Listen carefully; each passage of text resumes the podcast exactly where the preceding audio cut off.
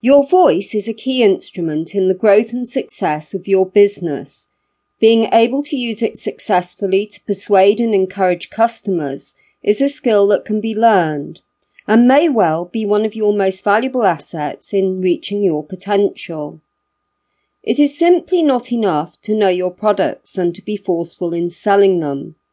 In fact, force is rarely key to making sales. The value of trust cannot be underestimated. People only buy from people they trust, and an aggressive sales pitch is not necessarily going to earn you this. In fact, it is more likely to turn your buyer off. We have all had the experience of going into a shop to browse for a new item of clothing and being approached by an enthusiastic member of staff who attempts to get a sale by leading you towards a line of clothing, most likely the most expensive, and trying to persuade you that it is the perfect item for you, often this will lead to a potential customer leaving the shop. Most people have a good idea of what they're looking for even if it is not down to the specific details. People tend to buy products that are familiar and that they have bought before. They trust what has already been tested, and it is important to coax people gently rather than push them to something that is new.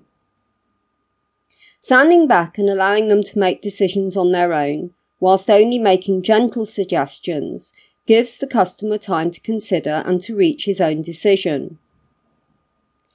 People like to feel that their decisions are their own, even if you have gently led them in a particular direction. And to do this, you have to give people space and time. This is even more true in today's internet market. If we are bombarded by emails selling us a product, we quickly mark them as spam and are turned off. However, if someone offers us free content that has value and asks for nothing in return, the customer will quickly build confidence in your business and will likely purchase from you in the end. This again shows the importance of building a relationship with your customers based on trust and showing them that you are there to fill their needs, not just your own.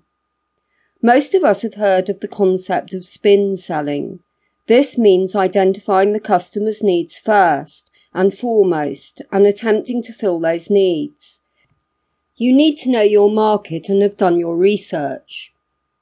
It is better to sell to a smaller target audience who are interested in your product than to cast a wide net and hope to land some big fish amongst the tiddlers. Your written voice is as key as your spoken voice here. You need to develop a relationship first and foremost with those who are already interested in your product, and finding those people and nurturing them is key to your success. Some ways in which you may do this are again by offering a free newsletter or online consultation so that people can test your product or service before they buy. You want people to visit your site because it has value and offers solutions to problems. In other words, adhering to the principles of spin selling, as below. Spin selling. SPIN stands for the four kinds of key questions successful salespeople pose to their potential customers situation, problem, implication, and need. Payoff. This works from the theory that relationship selling is customer centric. It requires you to adapt your selling process to your customer and it delivers personal solutions. When you are planning your pitch, think how you would go about making a purchase yourself. What are the key ingredients you are looking for?